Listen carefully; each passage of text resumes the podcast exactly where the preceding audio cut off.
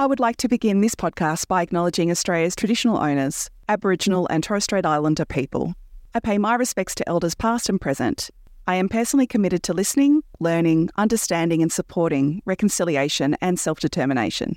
Together, let's honour the world's oldest living cultures and their significance in our shared future.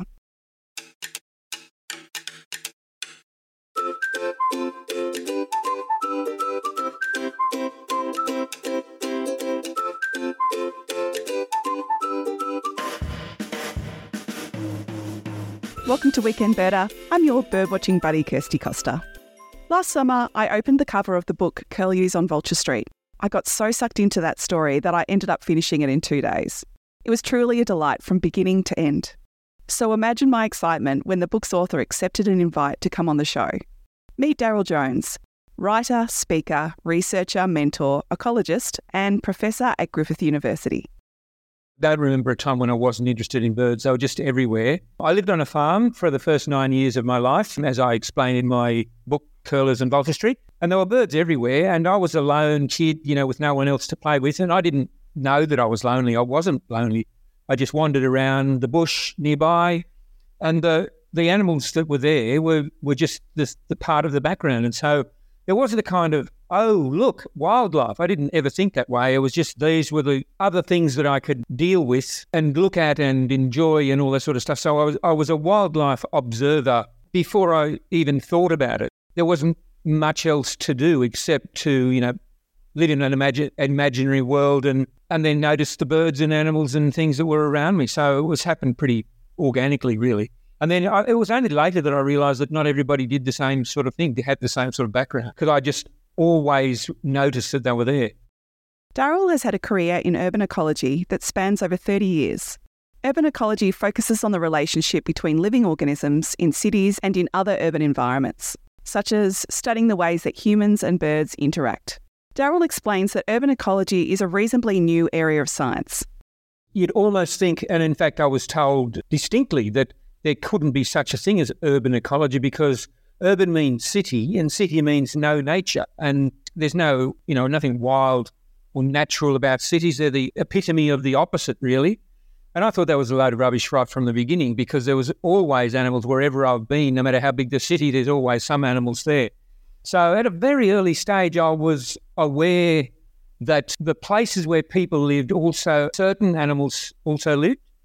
And I was always intrigued about why some made it and some didn't. And I'm proud to say I was kind of a bit of a pioneer because when I did my honours in 1979, that's how old I am, I did a, a study of the birds of my country town, Wagga Wagga in New South Wales. And that, I didn't know at the time, was the first urban bird study do- ever done in Australia. Tried to be talked out of it by my supervisors and people at the university where I was because they just went, "What are you doing? This, there's no point in doing this.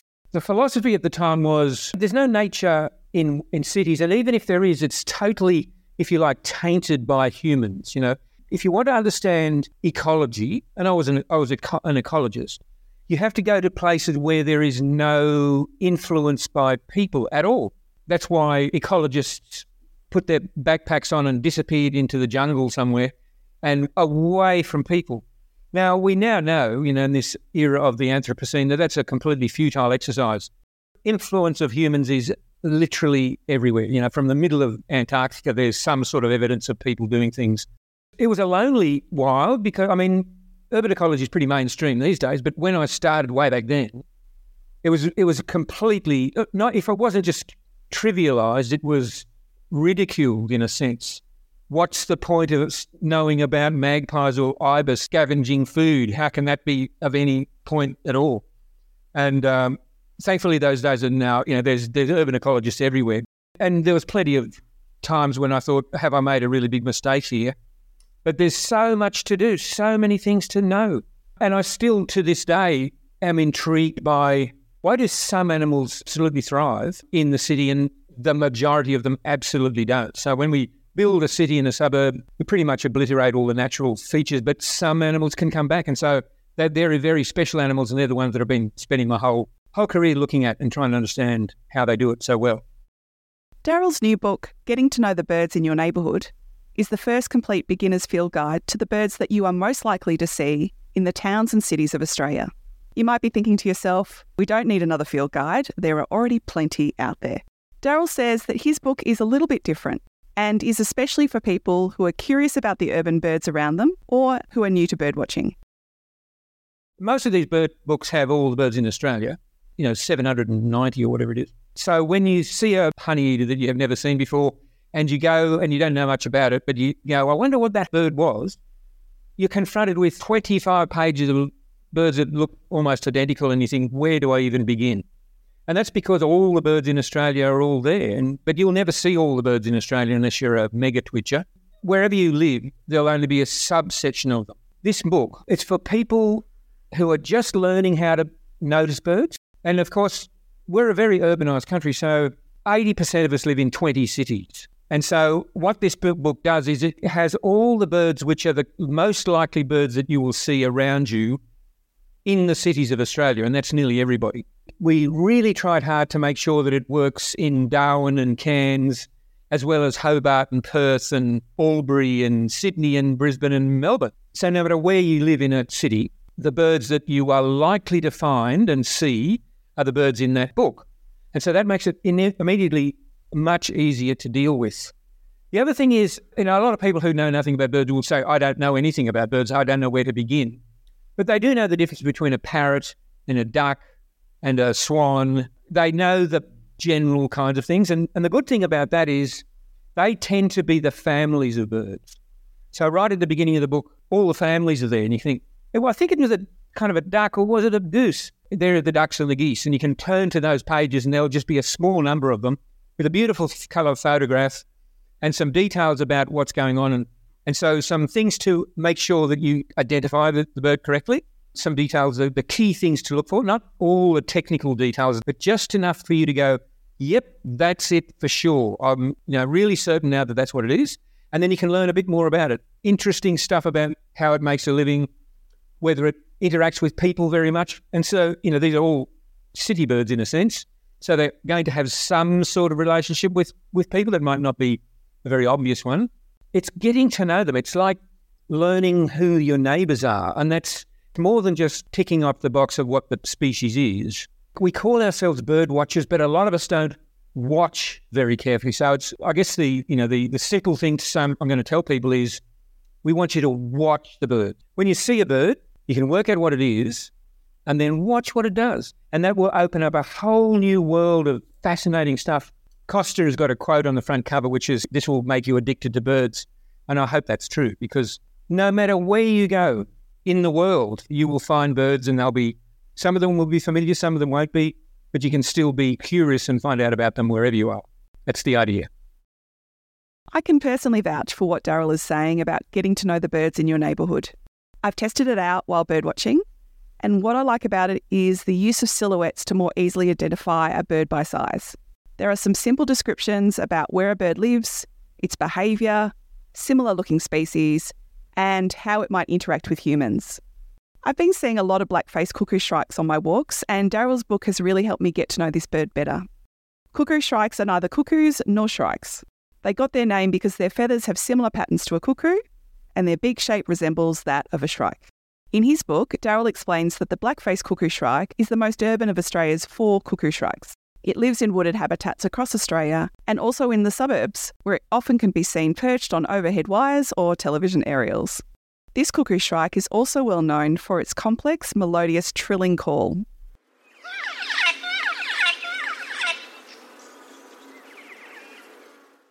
You can identify the black-faced cuckoo shrike by looking for its pale grey body feathers and the black feathers on its face. Darryl's book also includes some fun facts. For example, I didn't know that the black-faced cuckoo shrike is also known as the shuffle wing, shuffling its wings when it lands. There was one particular fun fact that surprised the heck out of Darryl when he was writing his book.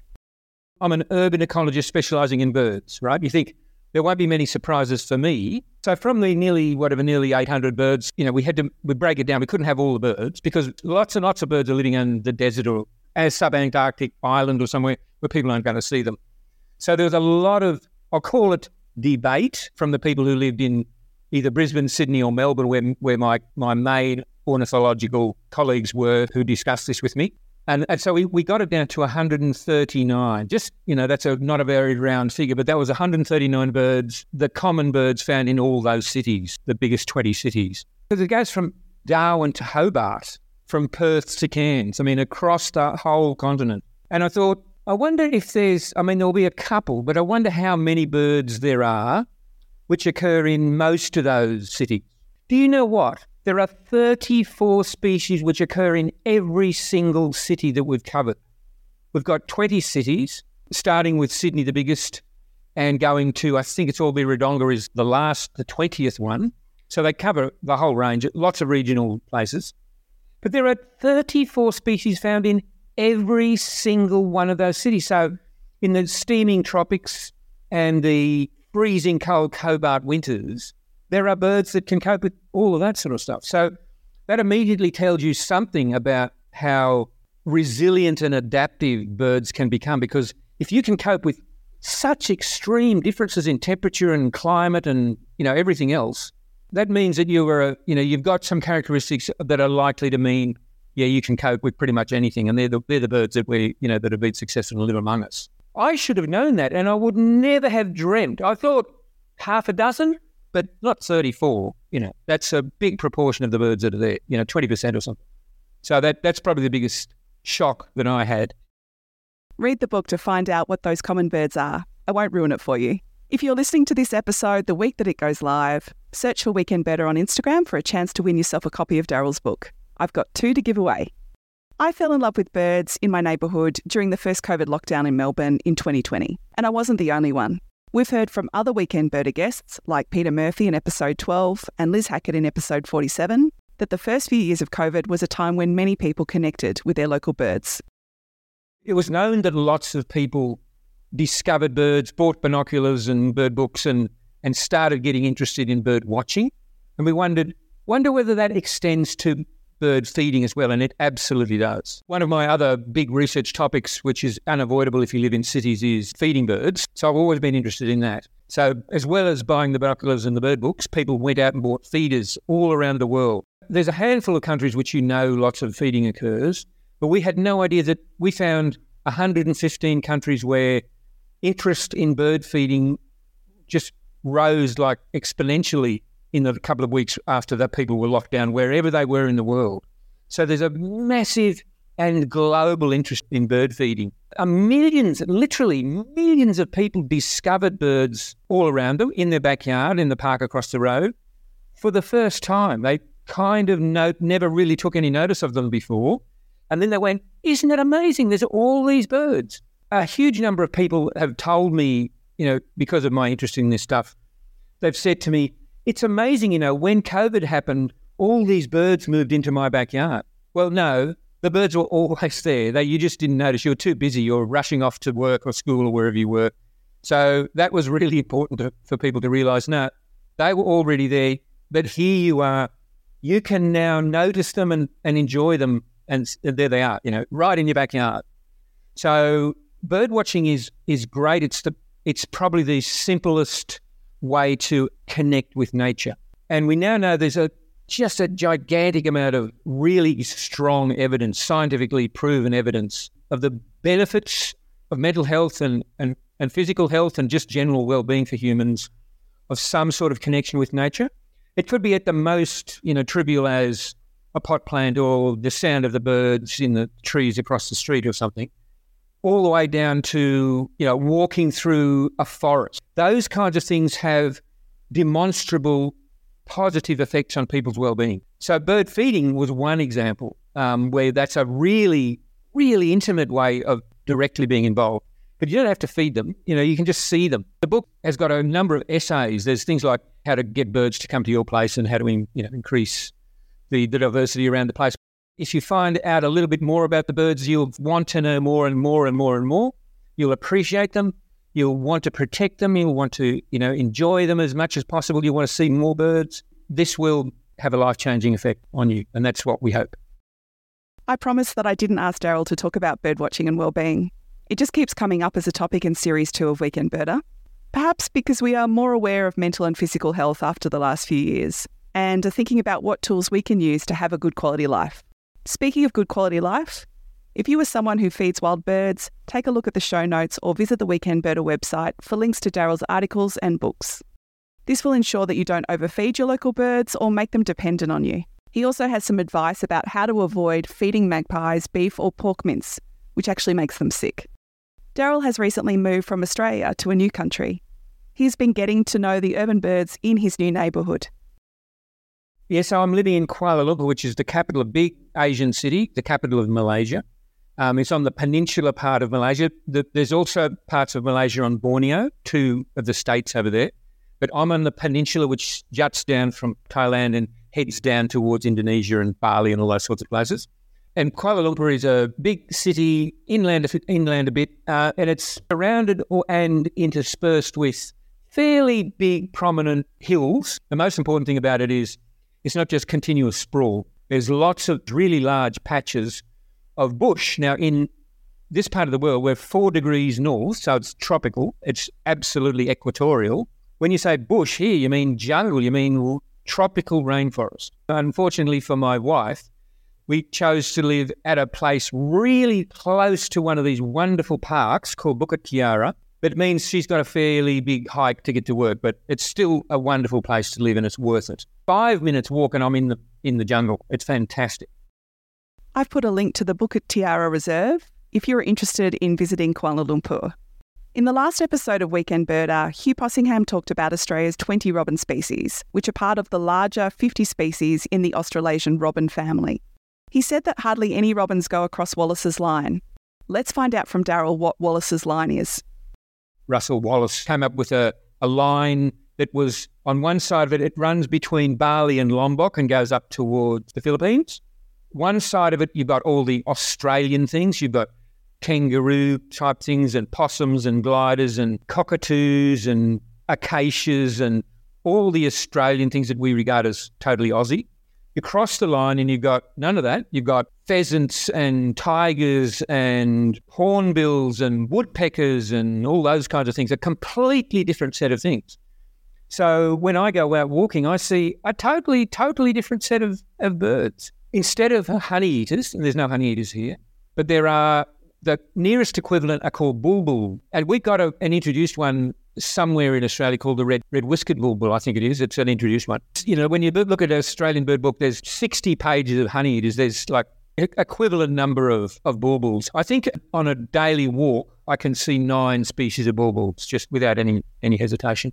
The other thing I've had to, to learn is that there are mynas everywhere. I can I would see four at least species of mynas, and I have to tell myself it's all right.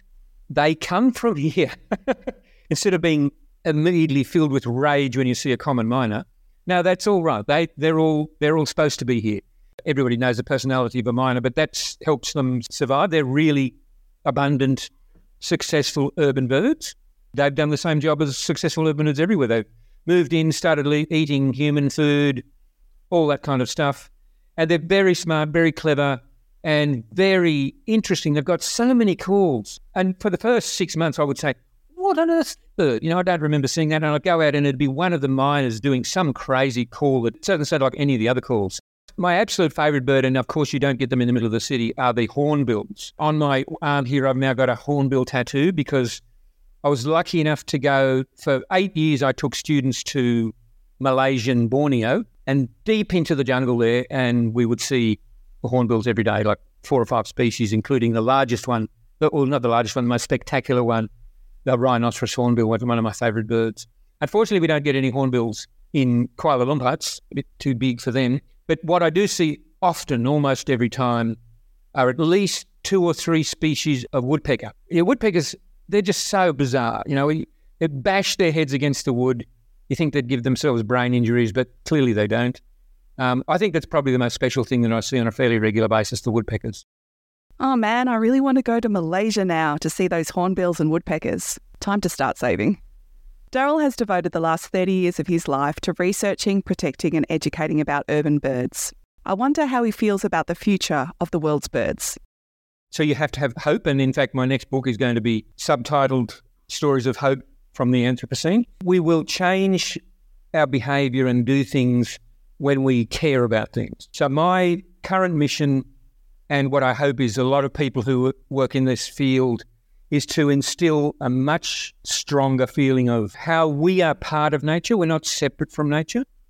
And so, those creatures that we call birds are like us, they depend on our world. We have to do everything that we possibly can for them to survive because we need to survive along with them we need to get completely away from this humans are separate to nature. And I think that was that underlined that thing that I started with the idea that somehow humans in cities were the anathema, you were the opposite of nature. That's just complete rubbish. We have an urban ecosystem where humans live in, in cities, but it's still an ecosystem. We have been greatly influenced it, but it's still a place where we can live what about the air we breathe, the, the food we eat, the clothes we wear, the cars we drive isn't part of natural, you know, isn't nature. It's all derived from resources on this planet. And the quicker we get to realize that, then we will change. So people are much more likely to do things about changing the way we live when they realize there's a really good reason for it. And the reason is, you know, our survival and the survival of the other creatures that we share the planet with. They are some wise words from Darryl Jones. Friends, I'm so stoked that you and I got to hear Darryl share his stories and his smarts. We learned about urban ecology, Darryl's new book, which you can win on Instagram, the blackface cuckoo shrike, birding in Kuala Lumpur, Wallace's line, and the concept of not separating humans from nature. What an action packed episode. Thanks, Darryl. I'd also like to thank Marc Anderson for his recording of the Blackface Cuckoo Shrike. Marc continues to generously gift his recordings to us so that we can develop our bird listing skills. And finally, thanks to everyone who's recently taken the time to send me a message or left a review on Apple Podcasts. It really means a lot because it's kind of weird doing a podcast. I send episodes out into the world and hope everyone enjoys it. So I'm so glad you're enjoying it. Next week is very special. It's the 50th episode of Weekend Birder, and we have an awesome guest returning to the pod to talk about birds with personality. Speak to you then.